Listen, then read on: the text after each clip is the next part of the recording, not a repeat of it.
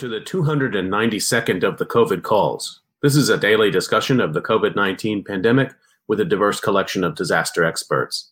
My name is Scott Gabriel Knowles. I'm a historian of disasters at the Korea Advanced Institute of Science and Technology. Today, I welcome Colleen Derkatch, author of Bounding Biomedicine, Evidence and Rhetoric in the New Science of Alternative Medicine. Just a reminder, you can usually catch COVID Calls live on weekdays at 5:30 p.m. Eastern Time. Just go to the COVID Calls YouTube channel to watch. You can hear COVID Calls anytime, recorded as podcasts on Spotify, iTunes, Podbean, or anywhere you get podcasts. You can also keep up with COVID Calls via Twitter using the handle @USofDisaster or @COVIDCalls. Please do help spread the word and send suggestions for future guests and future topics. And please feel free to suggest yourself as a future guest. So today, June 17th, 2021, there are 3,834,719 deaths globally from COVID-19. That's according to the Johns Hopkins University Coronavirus Resource Center. In the United States, the death toll has now moved above 600,000. The United States reporting 600,656 deaths from COVID-19. In Canada, 26,001 lives have been lost from the disease. As a way to bring some humanity to the numbers, I've been reading a life story or a story of advocacy for those impacted by the pandemic in some way, and I'd like to continue that reading now. The headline is Gone But Not Forgotten, Colleagues Honor a Beloved Orderly. And this appeared in the staff newsletter of the Integrated Health and Social Services University Network for West Central Montreal. This appeared November 25th, 2020.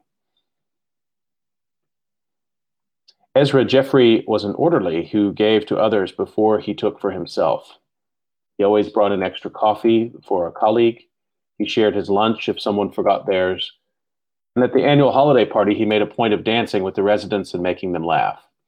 So when the coronavirus struck last spring, the 71-year-old employee at the St. Margaret Residential Center did what came naturally.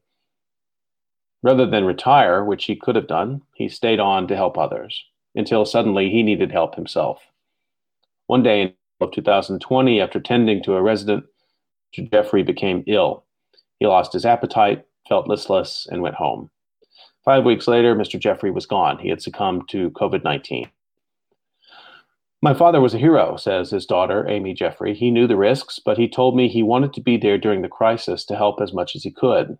His work and always looked out for Mr. Jeffrey's death devastated his co-workers at the medical center in West Central Montreal. Over the years, he had earned loyalty of managers and staff at St. Margaret's for his kindness and devotion. They insisted that he be remembered. Hey, everyone who walks into the seniors' residence on Hillside Avenue in Westmount will be reminded of Mr. Jeffrey. Right inside the main lobby, a sign hangs over a set of double doors, Ezra P. Jeffrey Staff Lounge. Next to it is a plaque bearing Mr. Jeffrey's photo. In loving memory of our PAB, which means beneficiary attendant. It reads, his dedication, conviction, and beautiful smile during his 14 years of service will always remain and forever be a part of St. Margaret's. The tributes were unveiled at a ceremony June 17th of last year. Everyone wore black armbands pinned with a little rainbow. Staff had taken up a collection for Mr. Jeffrey's family and gave them a binder filled with testimonials written on index cards.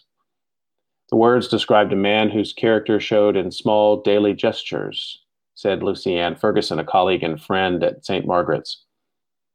She remembered that Mr. Jeffrey checked in on her daily when she was sick, and he insisted on driving coworkers home or to the metro if they needed a lift. Vicky Doucette, nurse manager at St. Margaret's, remembers finding her car cleared of snow in the winter. Belatedly, she found out that Mr. Jeffrey was quietly going out to do it.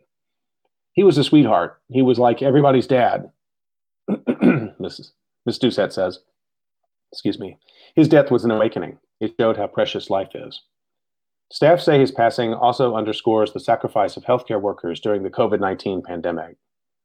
He was a fallen soldier, says recreation therapist Wendy Foster, who organized the tribute to Mr. Jeffrey with Ms. Doucette and Ms. Ferguson.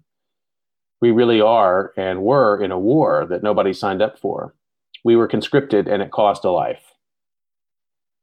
Dr. Lawrence Rosenberg, president and CEO of DIUSSS, wrote a letter of condolence to Mr. Jeffrey's family. In it, he praised Mr. Jeffrey's conscientious and compassionate care for residents.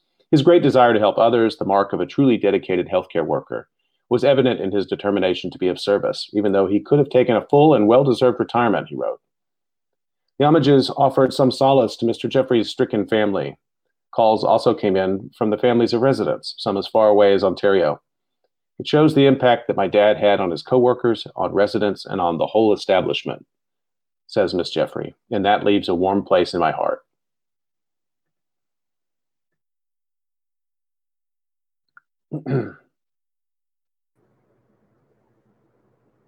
Okay, I'd like to turn to my conversation for today. Let me introduce my guest, Colleen Derkatch. Colleen is Associate Professor of Rhetoric in the Department of English at Ryerson University in Toronto, Canada. Her research focuses on rhetoric of health and medicine, particularly regarding the intersections between different understandings of and approaches to health and healthcare. Colleen, thank you so much for joining me on COVID Calls today. Thanks, it's a pleasure to be here. So just as we start, a brief program note. I've had a couple of internet slowdowns, and so if we do have a little bit of a lag or slowdown, don't worry. I think that it'll sort itself out. Thank you in advance for putting up with any of that. Let me start the way I usually do, just find out where you're calling from and what the pandemic's looking like there today. Okay, so I'm calling from Toronto in the Canadian province of Ontario. And Toronto is built upon the traditional lands of many First Nations, including the Wendat, Haudenosaunee, Anishinabeg, and the Mississaugas of the Credit. Toronto is Canada's largest, biggest city. And so that's where I'm calling from. And how the pandemic is looking today, it's looking pretty good, actually. I think it's been on an upswing, sort of. We're on the pretty far downhill of the third wave that we had in Ontario. So Ontario, for reference, has about 4.5 million people, or 14.5 million people. So 14.5 million people. Today we had 370 new cases and 7 deaths. And the deaths are significant partly because 2 of those were under 60. So COVID is affecting younger populations, but we were at the crest of the third wave, we were around 4,000 cases a day. So 370 is actually pretty good. We have about 4,400 active cases in the province, and 400 of those cases are in hospital. Good news on the vaccination front as well. So in Ontario right now, 74% of the population over the age of 12 has had 1 or more dose of the vaccine, and 18% of the population has had 2 doses now. So, and I'm calling you as someone who just got her 2nd vaccination last week. So the Delta variant is growing in parts of the province, so that is becoming sort of the chief concern at this moment. It's spreading, particularly in northern regions, among unvaccinated adults and also among children who are not yet eligible for vaccines. So that's where we're at today. I'm glad you had the 2nd dose. Thank you for sharing that. Could you tell me again, what was the percentage of people who've had the 2nd dose? 18% has had 2 doses. Okay. Canada, across Canada, we went with a first dose for. There was a phrase they were using. It's a first dose first, I think, strategy of rather than doing the 2 doses in a shorter interval, getting as many people vaccinated with their first shots as possible was the strategy. And so they initially recommended a 4-month gap between doses. So that was far more than adopted elsewhere. And then they've been shrinking the gap slowly. So I got my first shot in March, actually. And so I got mine at 12 weeks. But now they've moved that window. I was one of the AstraZeneca people in Canada. There was like a brief window. All the Gen X people got AstraZeneca. They opened it up to Gen Xers. And so we dutifully got our AstraZeneca shots, and then they cut it off. So it's the most Gen X thing I can, as a fellow Gen X, I could say that's totally classic for us. It is the classic Gen X, like every step of the way from us going out and getting our shots and not being recognized for it, to the shots being cut off. And now we're in a really funny place in Ontario, across Canada, because AstraZeneca is no longer being given as a first shot. It is being given as a second shot to people who got it as a first shot. But in all of the information that's being given out, it's really being given out to people who got one of the MNRA vaccines. So Moderna and Pfizer are the two that are licensed here, authorized for use here. And so the AstraZenecas are just, we're stuck kind of nowhere all the time. And so, yeah, it is very true to type for Gen X. That's the first person I've heard bring that kind of analysis to talking about the vaccination, but it makes perfect sense. And thanks for going into that detail about the vaccination process in Canada. I think we'll return to that, particularly around the health messaging piece. If you don't mind, I'd like to ask another question just about this pandemic period for you. What's your strongest memory or association of this time? Taking into account that it may not be one thing, but if you wouldn't mind sharing one. I have a few. I think when I think back, in the early days, just how weird and scary it was. And we didn't know what was coming. And in the province of Ontario, we were first advised in March of 2020, we'll shut schools for 3 weeks, and it seemed like we might just kind of go back to normal. And one thing that really sticks out for me is just that kind of it was such a blurry time of, everyone kind of collectively being on kind of the same page, if you will, reading the same news articles, talking about what it might mean. And what I thought was really interesting there was how policymakers and scientists really rose to the kind of the fora, and we began to look to them as oracles. And I think that really stuck out for me because I imagine we'll talk about this in a little bit, but in my first book, I talked about public attitudes towards science and scientists and how there can be kind of a certain level of skepticism, or, scientists are typically perceived as being so far apart from culture. And suddenly all of these figures became sort of, like oracles, really, where people were really looking to them to figure out, what will happen to us in the future. And so I found it, the devastation, of course, notwithstanding, because, of course, that is the most significant thing coming out of sort of maybe the tail end of the pandemic. But beyond that, I thought it was such an interesting cultural moment to look at how people adapted to this moment, to look at how, for me as a language theorist, seeing how people started using epidemiological language in their everyday lives.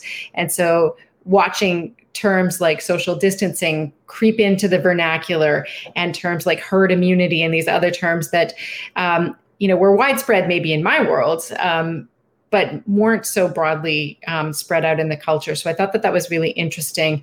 And now we've reached this point of almost like cultural saturation in some ways of experts. So infectious disease experts, epidemiologists, public health authorities, people who often are behind the scenes suddenly came to the fore. And now, there's nicknames for different professionals. And so I think that's really interesting. One of the public officers of health in Canada, her name's Dr. Bonnie Henry, and people now call her DBH, for example. And so that's something that really sticks out, is how we've become kind of saturated in this really interesting way. That last detail is interesting. And I'm in South Korea now, and they have a public health official who became this sort of like, and you've even heard people use, the Americans use this term, United States residents use this term, say, he or she is the Tony Fauci of whatever country, as sort of this like stand-in figure for like a public health or researcher or a scientist who becomes a public health communicator, who then becomes really a rock star. It's so fascinating. And so the case of Bonnie Henry is really interesting because she was quite prominent in SARS in Toronto. I can't remember exactly what her role was, but when Toronto I almost said came down with SARS, but when SARS was in Toronto, she was a main figure. And I spent a good part of the winter in the province where she's now the medical officer of health in British Columbia on the West Coast. And you would see little signs outside stores that would have like little cartoons of her, like hand-drawn sort of, I would say caricature, except they were like loving images and quotes for her because she's well known for saying, be safe and be kind. And there was a third thing, I don't remember what she says, but so, you know, it's one of those things that, you know, she's not the Fauci of Canada because she's, I don't want to say she's motherly because I think that's too highly gendered, but there's this level of affection that I think is really interesting that, you know, when could you ever name a medical officer of health before? Right. Right? Exactly. And these become household names. I want to, before we talk about COVID-19, I'd like to get a little bit of background about your first book, Bounding Biomedicine, Evidence and Rhetoric in the New Science of Alternative Medicine. Maybe you can tell us a little bit about the project and then maybe how you see that project differently or how you see it now back through the prism of COVID-19. So the key question basically that undergirds that book is, I came to it with the question of how do certain health practices and practitioners come to and maintain ascendancy over others? And so here I'm thinking about the long history in professional medicine, particularly in Canada and the US and in the UK, the professionalization of medicine started beginning in the mid-19th century, you know, with the emergence of the American Medical Association, for example, and issues of professional competition, professional organizations, because in the early days of medicine, doctors really competed in a medical marketplace with like bloodletters and midwives and other figures. And so over time, I was interested in what were the rhetorical or discursive or persuasive processes that shaped sort of the firming up of biomedicine as we now know it as sort of the dominant medical paradigm. As I worked on that project, I came to really see that one of the key factors in the rhetorical negotiation of boundaries between different health practices is the idea of evidence. And so when I say different health practices, I mean, particularly for this book, mainstream biomedicine in relation to practices such as acupuncture or chiropractic or dietary supplements, natural health products. And so the book itself is mobilized by a key question. And the question is, and I actually just state it in the introduction, the question is, how does the notion of evidence determine the boundaries of biomedicine from expert to public contexts? And so what I do in the book, I think there's maybe 5 chapters, and I basically move from what in science studies and other fields is called upstream science, so how science is practiced by experts, and I track that all the way down to science downstream, how it's practiced and how it circulates in public culture. And so I look at, for example, how are clinical trials of practices such as acupuncture and chiropractic, how are they designed? How are those trials interpreted? How are they shared in the literature, and how are they accepted as evidence?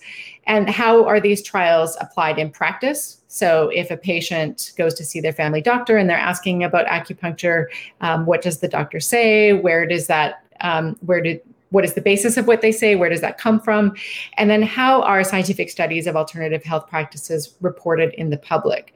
So that's kind of an overview. And I use as a case study, or sort of a landmark, is I look at a set of theme issues from the journals of the American Medical Association. And so at the time there were 10 journals in all. The number has fluctuated over years, but there's the flagship journal, JAMA, the Journal of the American Medical Association. And then there were 9 or so associated journals that were specialty journals. So archives of family medicine, archives of psychiatry, archives of, you name the medical specialty, it's represented there. And in 1998, they put out a set of coordinated theme issues on the topic of alternative medicine. And so I used those theme issues as an example of an instance where a professional medical association, through its publication arm, tried to come to reckon with the rising tide of patients seeking health outside of the mainstream system, because the 1990s was a period where there was really an explosion of interest in alternative health practices. So it's just kind of an interesting sight to see how these boundaries are sort of formed and reformed, and how is the idea of evidence mobilized in these discussions. It sounds like a wonderful project. I wonder if you then could track for us a little bit alternative medicine and those discourses that you were just explaining around evidence and how they're finding themselves into journals and this kind of process. How's that playing out in the pandemic? I mean, you must have been, the minute the pandemic broke out, you must have been very finely attuned to watching those discourses as they emerged. It's interesting because I kind of had, two different hats on at the same time, because I'm a humanities-based health researcher. So of course it was just a field day for me, but I was also a human being trying to live during a global pandemic as, a parent, as just a person trying to know what to expect next. And like everyone else, I was scared about what the future would look like. So that was really interesting to kind of always have these two narratives running in my head at the same time, because I would read a news article and I would freak out and also be thinking, that's very interesting. So that was really interesting. One of the things I found in the book was that the idea of what counts as evidence in biomedicine is quite elastic. And the idea of evidence gets mobilized differently in different contexts, even among experts. And so that idea of evidence can be harder or softer depending on what we're talking about. And this was interesting during the pandemic as we started to think about what kind of evidence was there for whether and how the pandemic was spreading, how the virus was transmitted, whether and how different treatments worked. I wasn't paying a lot of attention to alternative medicine itself in this moment.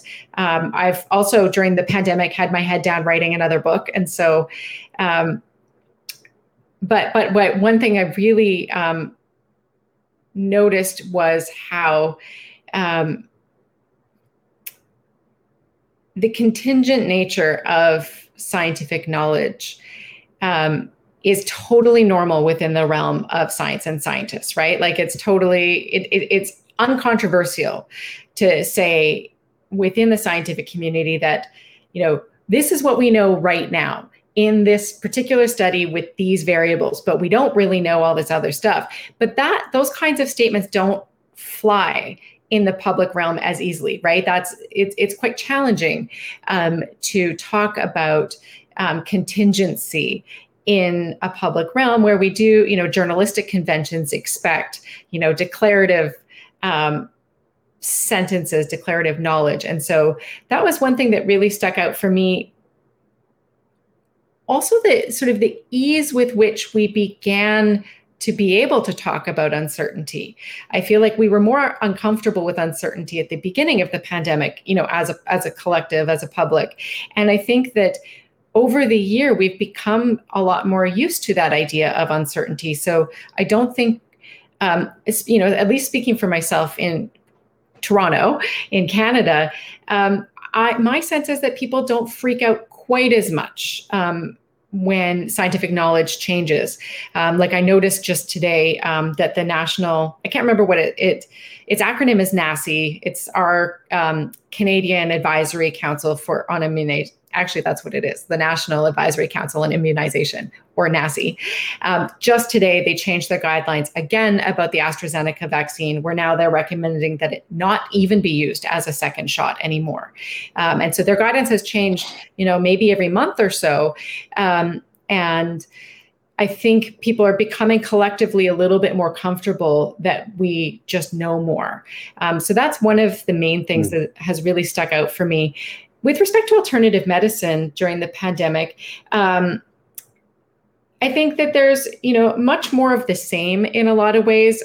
Some things have changed, though, because I think, you see the same kind of disinformation machine grinding along, in YouTube videos with folk cures for various ailments.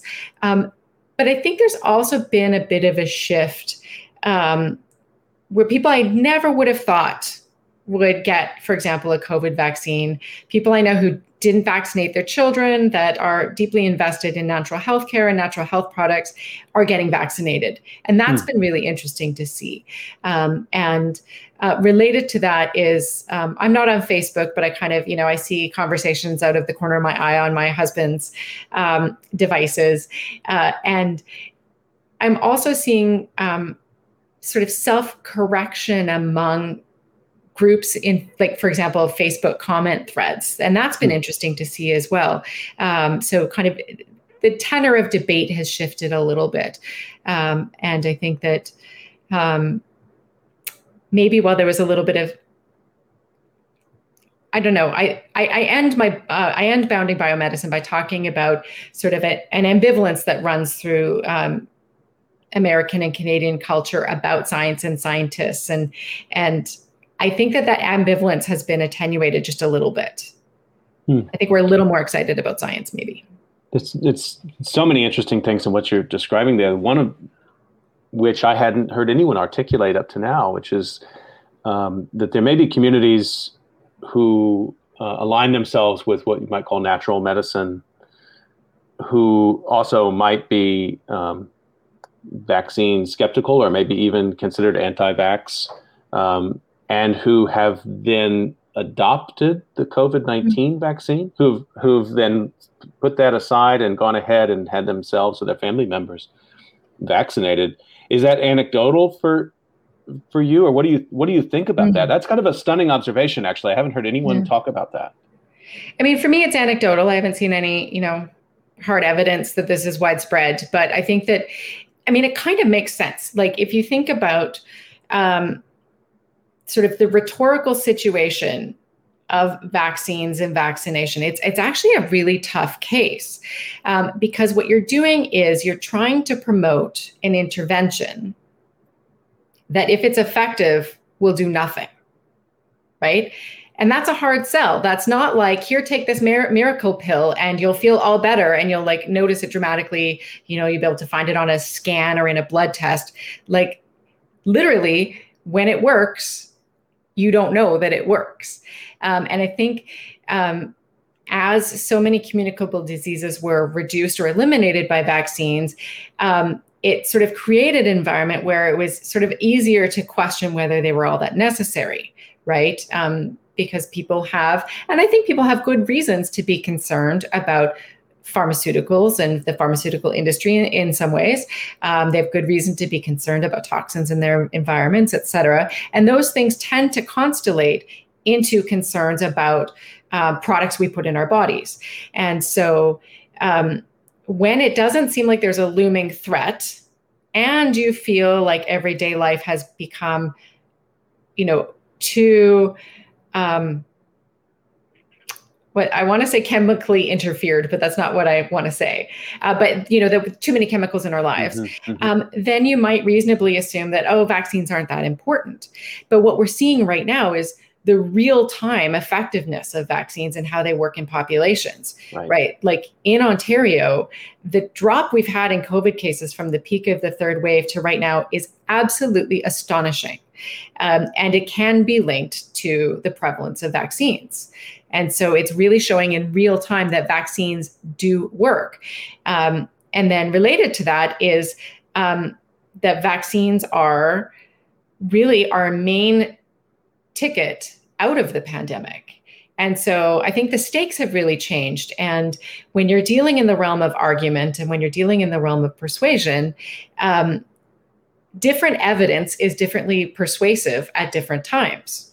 Right. And so I think in this case, even if all the other factors remain the same, suddenly that sort of immediacy or the presence of a viral pathogen can actually shift the whole discussion and can actually, I think, help change people's minds. So I'll be really interested to see whether and how that bears out you know, in data down the road. But I think it's a really interesting and exciting for the study of persuasion and for the study of, you know, rhetoric and health and medicine, as well as vaccine hesitance, I think, as well. It really is. And just to come back to something you said a minute ago, just about uncertainty playing out in real time. And I've gone back and forth on how I think about this, and I'll be looking forward to, you know, reading what your scholars like yourself and others sort of tell us as you've had more time to sift through, you know, what happened over the last 18 months. But, you know, the amount of just health communication and science communication that's been on the front page of every newspaper and every news organization around the world now, so much that we've gotten used to it. That's really strange, first of all. I mean, that amount of saturation of public discussion of science and public angry debate about science, which is scary. It can be irritating to those like myself who might have a predilection towards giving experts and scientists the benefit of the doubt in this kind of moment, or, you know, people like ourselves who know that science doesn't go from 1, 2, 3, 4 to the final answer as quickly as the public might usually think. It's exciting to watch. I found it exciting to watch that play out in real time. Maybe my bar, you know, as an American, maybe my bar is too low. I don't know. You know, they have people arguing about science in public. It's like, I'll take that, you know, because to me, at least, that means the discussion is happening. And the debate over, you know, the president, the former president of the United States, using his bully pulpit to try to discredit science, that worked with a subset of the population, but with a much larger subset of the population, people said, no. You know, they were able, people were able to watch that happen and sort of make some judgments for themselves.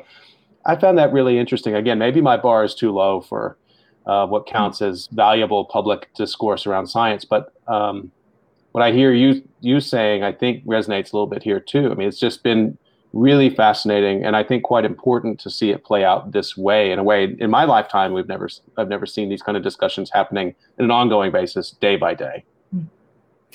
And I think that related to that is I think that there's been an increase in nuance in the ways that we talk about fears people have, because I think when it comes, for example, to vaccine hesitance, I have pretty much unlimited patience for people who are concerned about vaccines, because I think that underneath, if we really dig at what people are concerned about, and it may be based on mistaken information, and it may be just deliberately misleading information, but if you dig underneath that, typically you find good people with good reasons trying to do the right thing, and then it's how we're making decisions and what evidence we weigh, and all those factors really become really important.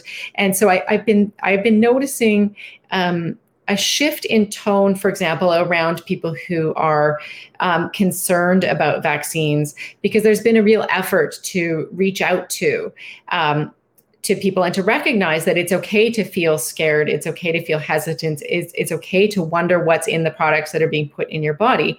And so I found that there's just been a level of nuance that I think is really interesting. And I've had lots of conversations myself. I've been, you know, a person that friends have texted and say, like, okay, so can you explain why, for example, these vaccines were produced so quickly, right? Because I think that's something that, you know, to someone who isn't versed in the nature of scientific research, it seems like worryingly fast, right? And I think that for scientists, for health professionals, policymakers, et cetera, it's just like, it makes sense that the vaccines were produced so fast. But for someone who, you know, has this understanding that scientific research is really slow and takes forever, it could be really quite concerning. And so if you engage with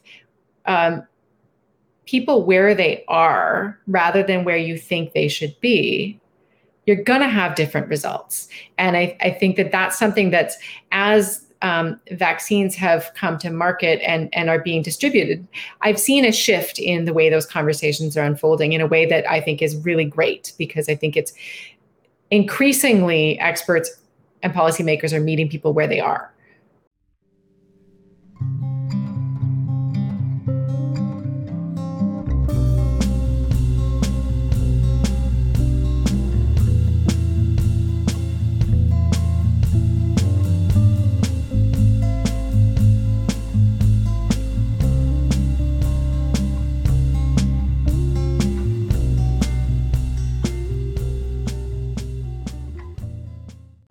Just a reminder, you're listening to COVID Calls, and I'm talking to Colleen Derkatch today on COVID Calls. And I want to just, I'm going to stay with this a minute because I found an article from last year in which you were quoted talking about the public health communication situation in Canada.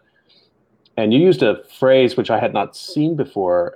You called for epistemic humility among Canadian officials. That really jumped off the page to me. And I wonder if you could say a little bit more about that term and what provoked you to sort of call for that.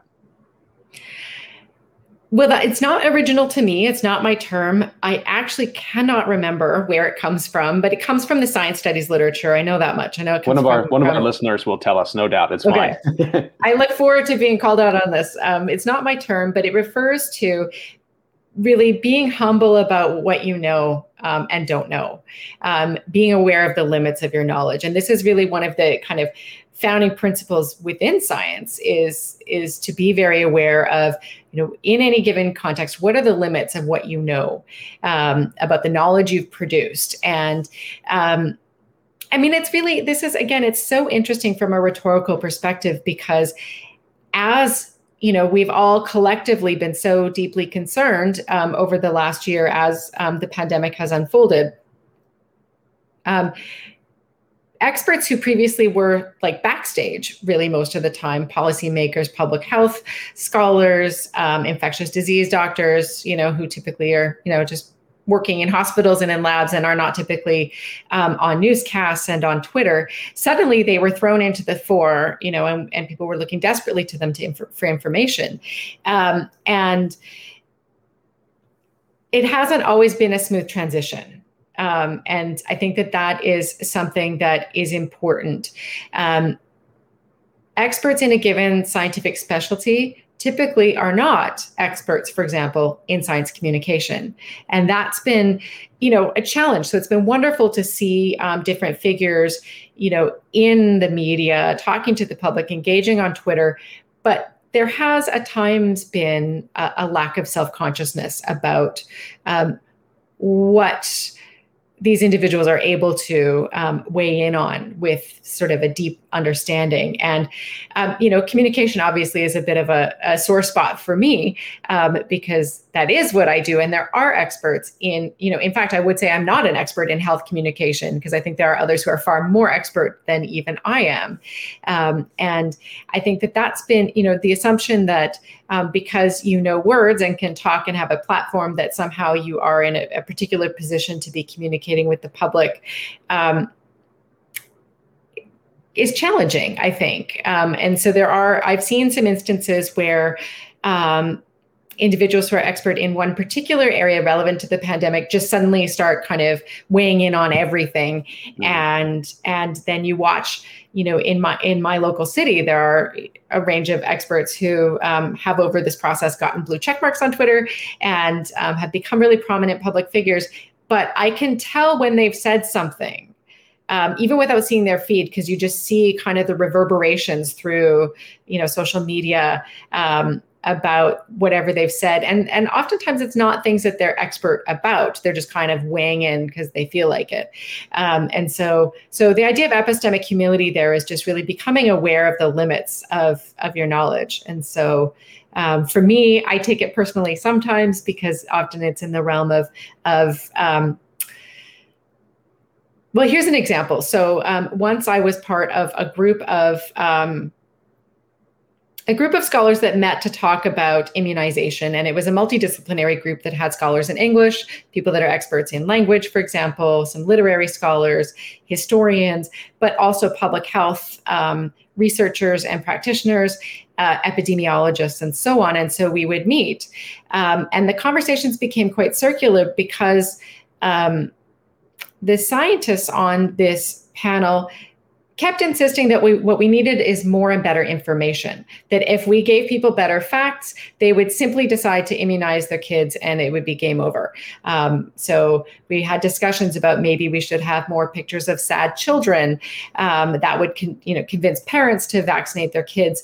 And there was really no acknowledgement of the actual experts in the room who were expert in helping change people's minds, helping understand why people make the decisions that they make, because you really have to understand the decisions that people make before you can intervene. And so in that group, not to call out that one group, it was a pleasure in lots of ways, but it was just really challenging because there was an assumption that if you understand vaccines, vaccine science, that you understand how to make people get vaccinated. And those two things, they're not actually that closely related, because that position is based on the fundamental assumption that people value science as much as you do. And for a lot of people, science is one of many factors they consider when they make decisions about their health. I'm glad to get into this discussion. I was actually talking with Travis Chi-Wing Lau, who's professor of English at Kenyon College earlier this week, and it was a mind-expanding conversation. He's so brilliant, but he wrote an essay during the pandemic called "Against the Hot Take," and it gets into some of this area that you're talking about. And you know, scientists who appear, public health researchers, epidemiologists across the board, people who have some expertise related to the pandemic, who appear on Twitter and they have the blue check. And a lot of them have really big, followings, and they're also human beings. So they may want to, I think it's really hard for them. I've tried to observe this. There's areas that's obviously their lane, and they're going to talk about, clinical trials, or they're going to talk about, infection rates, whatever it is they're going to talk about. But of course, as a human being, they're speculating about many other things that are related to the pandemic. And then they might also want to talk about sports, or they might want to talk about the weather. I mean, there's other things that they may want to weigh in on, because social media doesn't tell you have to stay in your lane. This is not a peer-reviewed tweet. I mean, although maybe that should come up. I don't know. Maybe we should talk about that. But I thought that was interesting that he was making that point. And it seems like you're attentive to that concern too, and trying to be sympathetic to, I want scientists in this public communication space, but what I don't want is that to come at the expense of other kinds of experts, social scientists and humanists, who might actually have a much more important role to play around certain parts of the pandemic and communication, and it gets smashed. And that seems to be kind of what you're describing in that interesting case you were relating. Yeah. And I think, there's so much interesting stuff in what you just said, and I can't, I won't be able to address it all, I'm sure. But I think that, first of all, I'm not a social media expert. So there's one of those limits. I'm a communication specialist, but social media isn't my bag. But the thing is that, we are all multifaceted individuals, right? With all of our interests. And Twitter, academics on Twitter and researchers on Twitter is really interesting. Anyone on Twitter, it's really interesting, because sometimes we tweet in a professional capacity, sometimes we don't. And it really depends on, like, for me, my Twitter account is a bit of a hot mess in some ways, right? So I will, I'll say something and it will go semi-viral. It'll be like a thread about academia, and then I'll get a ton of new academic followers. And then the next day I'll go on a tear about public health communication, and then I'll get a different set of followers. And then the next day I'll tweet something really stupid about snowboarding or something. Or yesterday I was tweeting about Ren and Stimpy, right? And I think that, I liked that, by the way. Keep going. Oh, thanks. Yeah, I'm not going to do it in the end. The question was whether I should quote Ren and Stimpy in my new book or not, but I'm not going to. I'm going to act like a grown-up. But so we're always kind of occupying these different selves simultaneously. And the thing about being the blue check presence on Twitter is that the blue check is like a kind of almost like an imprimatur, right? Like, it's a stamp of approval. It's saying that this is a person who is a public figure, and we're acknowledging that this, genuinely is them, but it comes with a kind of a rhetorical weight to it, right? It has a significance that circulates. And I think that that's something that individual Twitter users, I think we need to be mindful of that. Those with blue checks, it comes with an obligation to sort of your constituencies when you tweet from under a blue check. It's not the same as, being like, I don't know, redcat123_49 on Twitter, right? Like, it's, right. it comes with, there's a social weight to that I think is really significant. And, this is something I've thought about as I've, moved up in followers myself. I'm not anywhere near blue check territory at all. But I do think a little bit more about what I say, because there is that kind of, but there's also a question of audience. That's the other thing, is that social media kind of throws communication into a very interesting sort of blender, because the audience, when we think about communication, audience is always one of the most important things, right? It's not just what we say or how we say it, but who do we say it to? Who are we addressing? Because who we're addressing will change what we say and how we say it. And social media is interesting for that reason, because you have many different types of audiences. So it's not just a reader of a peer-reviewed journal or a person at a conference presentation, for example. It's kind of just anyone who's around and sees it. And so so there's lots of really interesting stuff to unpack there. And I have some colleagues who have done some work about work on looking, for example, at Epi Twitter, as it's known, Twitter among epidemiologists.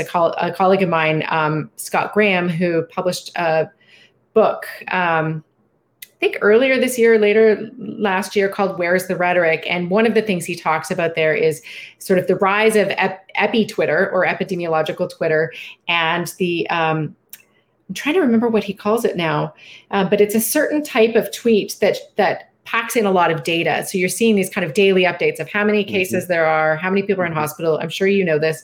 I wish I could remember the name of the type of tweet he called it.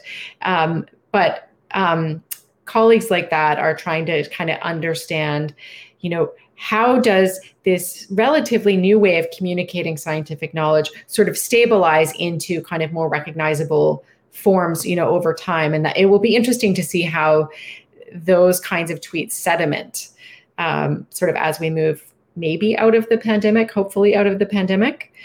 I circled around there. I forgot where I started.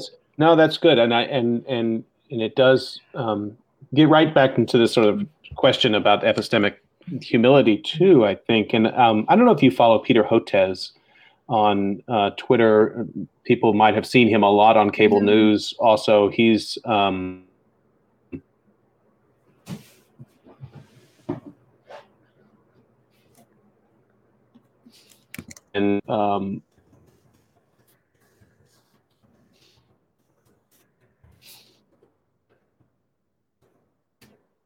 for right-wing smear campaign, and he actually engages it. So if someone says, hey, you're going on TV and lying to the public, or people, comment on his tweets, one of the most common ones is, you're paid off by the vaccine industry. And he engages them, not every single one of them, but it's really, I've been fascinated to what, and it must be enormously time consuming for him, right? So he takes the time to do it. And I think his idea there is twofold. One is that not everybody who criticizes a public science official is that invested in their own criticism. And so maybe, a response in good faith could get some percentage of people to back away, or to say, oh, I hadn't thought about that. Sorry, I called you a bad name, and I'm going to learn from this experience. But also just that everyone else is watching. Mm-hmm. And so when scientists do back down or sort of censor themselves from the beginning, just say, well, I'm not going into Twitter because it's just too dangerous out there, there's an opportunity for communication that's missed as well. And, I don't know when he sleeps, because he spends a lot of time kind of engaging in that work, which is, but he sees that as, I believe, I don't want to put words in his mouth. He's been a guest on COVID Calls, but I think he sees that now as part of the spectrum of appropriate activities for scientists. Mm-hmm. That's part of the science. I'm fascinated by that. I wonder what you may think about that. Well, I think, I agree. I think that One of the central arguments in Bounding Biomedicine, particularly toward the latter end, is that the realm of what we consider science is actually much broader than I think we traditionally believe. So when we think about what science is, we usually think about scientists at benches doing stuff, you know, with like Bunsen burners or whatever, cool, like bubbling beakers and or in peer-reviewed research. But science is practiced at in really a broad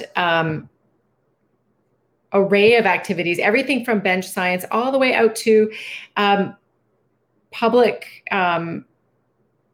like public science and public scientists. And so scientists who read other scientists, you know, like armchair nonfiction books, right? And how science circulates in public. And I think that that is something that I think science on Twitter is really exciting. I think that there's, you know, I think that we need to think a little bit about kind of public responsibility, but I think having access to science and scientists in all of their kind of full-bodied experience and existence is actually really good for the public, I think, because, you know, in the realm of research that I inhabit, so alternative medicine I had been working on, and now I've moved into the realm of wellness, which is still in the realm of natural health. There's kind of a skepticism and concern about science and scientists. And so I think that there's value in watching how scientists sort of make up and change their minds, how they communicate, how they engage. And I think that there's increasing, you know, understanding of, for example, peer review processes that, you know, like, I'll just hear people like, you know, in the park, if I'm walking through a park, and I'll hear people talking about, well, I heard there was a new preprint today that blah, blah, blah. And they've heard about it in the news. They've heard about it on Twitter. And there's this increasing understanding of what that means. Now, I want to say, just as a sidebar, that I don't mean to suggest that there ever was a public deficit of scientific knowledge and that people just didn't know enough about science. I think it's much more complicated than that. So I'm not saying that people were just ignorant and now they're less ignorant.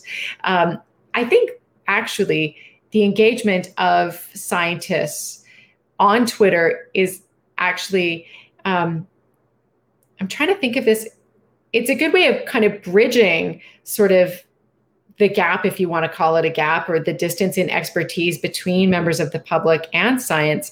Instead of expecting the public to build the bridge out to understand science, it's almost scientists are building the bridge the other way. And I think that that's really exciting. And I think seeing, so, and I'm using the word scientist really broadly here to refer to anyone from public health to, you know what I mean. Watching them change their minds and engage with people, I think, has been really good. And also to be persistently reminded by people who reply about sort of the human and public element of the things that they're discussing. Like, I think that, you know, there is that kind of built-in feedback loop that I think is important because it's easy to lose sight of, you know, the people who are affected by or the stakeholders of your research.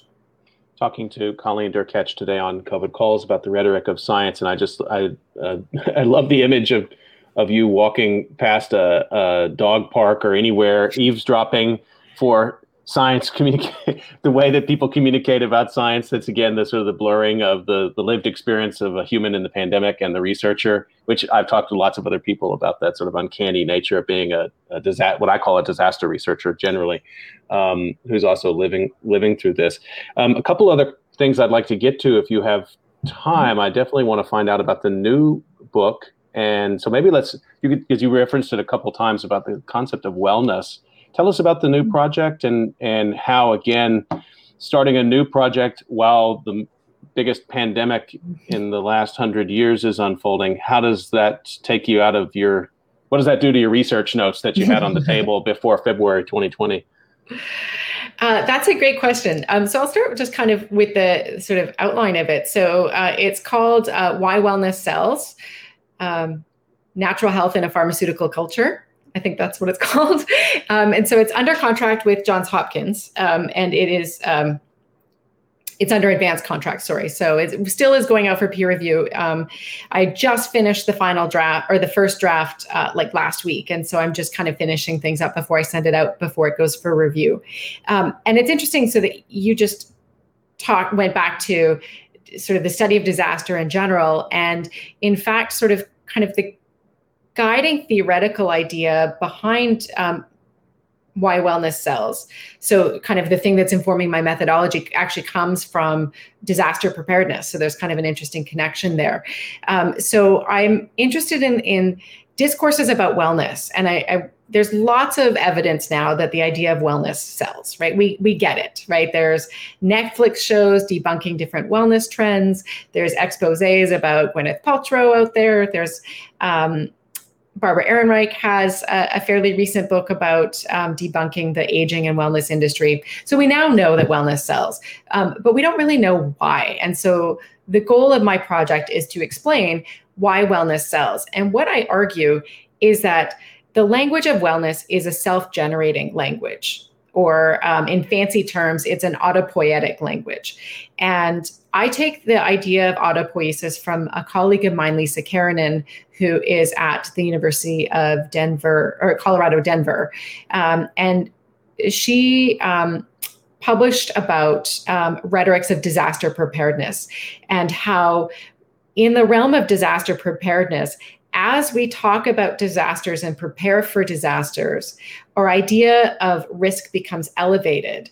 And as our idea of risk becomes elevated, we prepare more for disaster. So there's this kind of circular motion. So she called this discourse autopoietic, which means self-generating. It's a term that comes from cell biology. How cells can be self-generating units. And so I pick up on her idea of rhetorical autopoiesis, or how arguments self-generate, to make the case that wellness sells because it is essentially a self-generating discursive system, or a self-generating language. And so in the book, I explain that when we talk about wellness, we're always moving. And when I say we, I mean, collectively, those of us who live in Canada and the US for sure, and in many other parts of the world. When we talk about wellness, we typically draw on one of two logics. We draw on what I call the logic of restoration, which is the idea of restoring our bodies to previous states of functioning, and the logic of enhancement, which is about optimizing our bodies to become better than well, as the bioethicist Carl Elliott once said. And so the logic of restoration, when we're thinking about wellness in that logic, we're thinking about, I'm going to take supplements to, I've had insomnia. I'm going to take some supplements so that I sleep better, so that I can get back to the way I was, right? Whereas the logic of optimization or enhancement is, I've been sleeping fine, but maybe I can sleep even better, right? Or maybe I can even be more productive, or have better concentration, or be more energetic. And so what I've found in various data sets that I've analyzed, so I conducted 40 interviews with people who are interested in wellness and natural health. I've analyzed online comments on petitions about Canadian legislation about natural health products and other cultural sources. And what I found is that we move quite seamlessly between these two logics, the logics of restoration and enhancement. And what I found is that the tension between these two logics actually drives interest in wellness discourse, because we just slip easily between one or the other. So I examine wellness across what I call, actually, it's really funny. So I analyze wellness as it moves through, or is driven by, six vectors. And it's funny that I called it vectors, because this was a year before the pandemic when I came up with this idea. And now, we all kind of broadly understand what vectors are, right? Right? So drivers of, contagion. And so it's funny that I picked that metaphor as kind of the organizing metaphor for my book. So in 6 chapters, I track what I see as the 6 vectors driving wellness discourse, where wellness is a form of incipient illness, or kind of, illness in waiting. It's something we have to monitor and maintain, rather than just leave it be, but we have to track it like an illness. Wellness as a form of self-management, governing ourselves, being good health citizens, and then a way of reducing harms of sort of everyday toxic life. And then I look at several other vectors besides to try to just explain why is wellness so prominent. And so that sounds like an amazing project. And how has the pandemic, if it has, have you gone back and looked at the data set somehow differently? Has it changed your analysis at all? Or maybe it's brought accentuated certain parts of it that you hadn't thought were as important before. That's certainly been the case, I think, for so many researchers. It didn't change their trajectory, but there are certain parts of it that are now really, really strongly demonstrated, like this issue you were talking about the way disaster preparedness works, for example. I'm very happy to report that it holds. That my argument holds and is reinforced. Right now, I'm having a debate with myself about how much to discuss the pandemic in the book, because there's going to be an awful lot of books about COVID in the near future. And I think this is about something that kind of, precedes and will outlast the pandemic. So I'm just kind of thinking about that right now. And I wrote 4 of the 6 chapters before the pandemic. So I'm thinking, how do I fold that in? But really it reinforced my arguments. And so it really reinforced the arguments I make about how deeply concerned people are about the kinds of harms that surround us in everyday life, whether it is toxins in the environment, whether it's chemicals and pharmaceuticals, or whether it's a virus moving through populations. And I think I think that the thing that really sticks out for me the most is the 4th chapter is about wellness as a survival strategy, I call it. And what I mean by a survival strategy, that chapter really, the key word of that chapter is exhaustion. And I'm drawing from sort of the great literary and cultural theorist, Lauren Berlant, and she talks about exhaustion and ways people try to recover from exhaustion. And so in that chapter, I talk about how wellness becomes a way for people to carve out spaces for bodily pleasure or bodily respite in lives that are really overburdened. And so wellness can become kind of a way of feeling like, you're filling up your cup, by saying like, one of the things I talk about is rescue remedy, which is a natural remedy for stress that's made of various botanicals. And, does it work? Who knows? But it's sold as something that's a kind of an instant relief that you can take if you're experiencing stress. You can just, pop one of the pastilles, or you can drop a couple drops from a dropper on your tongue, and you'll just, chill. And products such as this are kind of targets of a lot of, cultural criticism, for being snake oil, et cetera. But I think that one of the things products like this do is help us feel like we're just able to take care of ourselves for 5 minutes. And this is something that I've really noticed as institutions over the last year made a lot of noise about wanting to support employees, for example, wanting to support students. But yet many of the workload expectations have carried on. They've remained largely the same. And yet, we've got kids running around our houses. We're in, the domestic and professional spheres really have collided in these ways that are really tricky. And, not to slam my own institution, because I think this is happening everywhere, but, then we'd get, sort of mass emails saying like, don't forget to have a bubble bath because these are stressful times, without any of the institutional protections that are there to help workers, get through this difficult period. And so that chapter, I think, resonated the most for me, kind of coming out of this end of the pandemic, is that, we are exhausted, I think, collectively. And for some of us, our burdens are much greater than others. And so this kind of really radically individualized approach to wellness, I think, can potentially be quite harmful. But certainly it's understandable why people are drawn to that, because you don't really have any other potential outlets for trying to recuperate from the stresses of everyday life.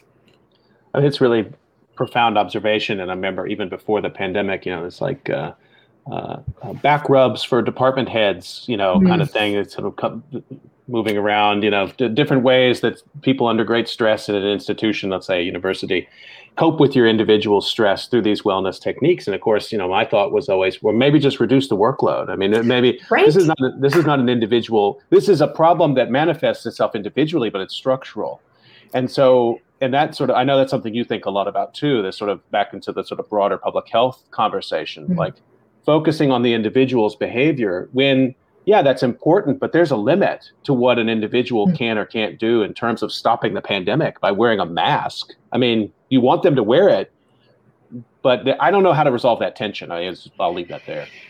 I mean, it's a big problem, right? And that's one of the sort of the central arguments in my book. Like I have unlimited patience, really, well, mostly unlimited patience for people who engage in health practices that, you know, may not seem supported or are not supported by scientific evidence. It doesn't mean I endorse the practices, but it means that I understand where people are coming from, because I think you're absolutely right. People are trying to find solutions wherever they can find them, right? It's kind of like the idea of puppy rooms on campus, university campuses during exam time to try to alleviate, you know, stress and, you know, prevent suicide among university students. And puppies are wonderful, but that's not going to fix the problems that are at play. And I think that that's, you know, a core argument through the book I'm just finishing right now is that until we address those bigger issues, you know, we're not really going to get anywhere in stemming the tide of people that are seeking, you know, different health practices that, you know, may have no evidence supporting their practice, but it's, you know, people trying to do something that they have any agency over. And so we need to look at what are those problems, what are people concerned about? And this circles back into the same questions we discussed already about vaccines, right? You need to understand why people are concerned about vaccines, really, if you want to address issues of vaccine hesitance. So probably I've kept you too long.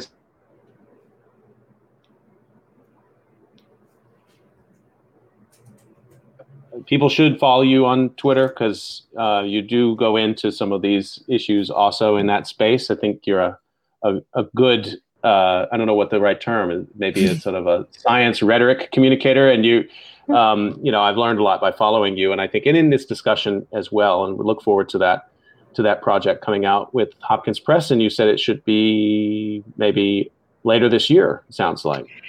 Yeah, it's going in for peer review, and then, you know, however scholarly publication works out, maybe next spring, we'll see. Okay, and it's gonna be, and you said it's not necessarily about the pandemic, and the argument still holds. This is going to be a strange selling point for authors throughout this time who are going to say, this is a book not about COVID. Yeah.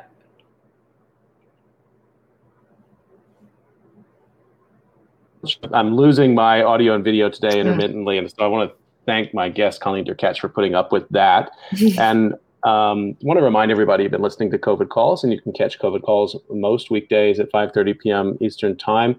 Join us back next week. Join me Monday, actually, when Felicia Henry will be guest hosting again, and she guest hosted for the first time this week. It was a tremendous conversation. So please do join COVID Calls on Monday at 5:30 Eastern Time for that. And let me again thank Colleen Derkatch for this time and for really touching on so many really interesting topics today. Thanks, Colleen.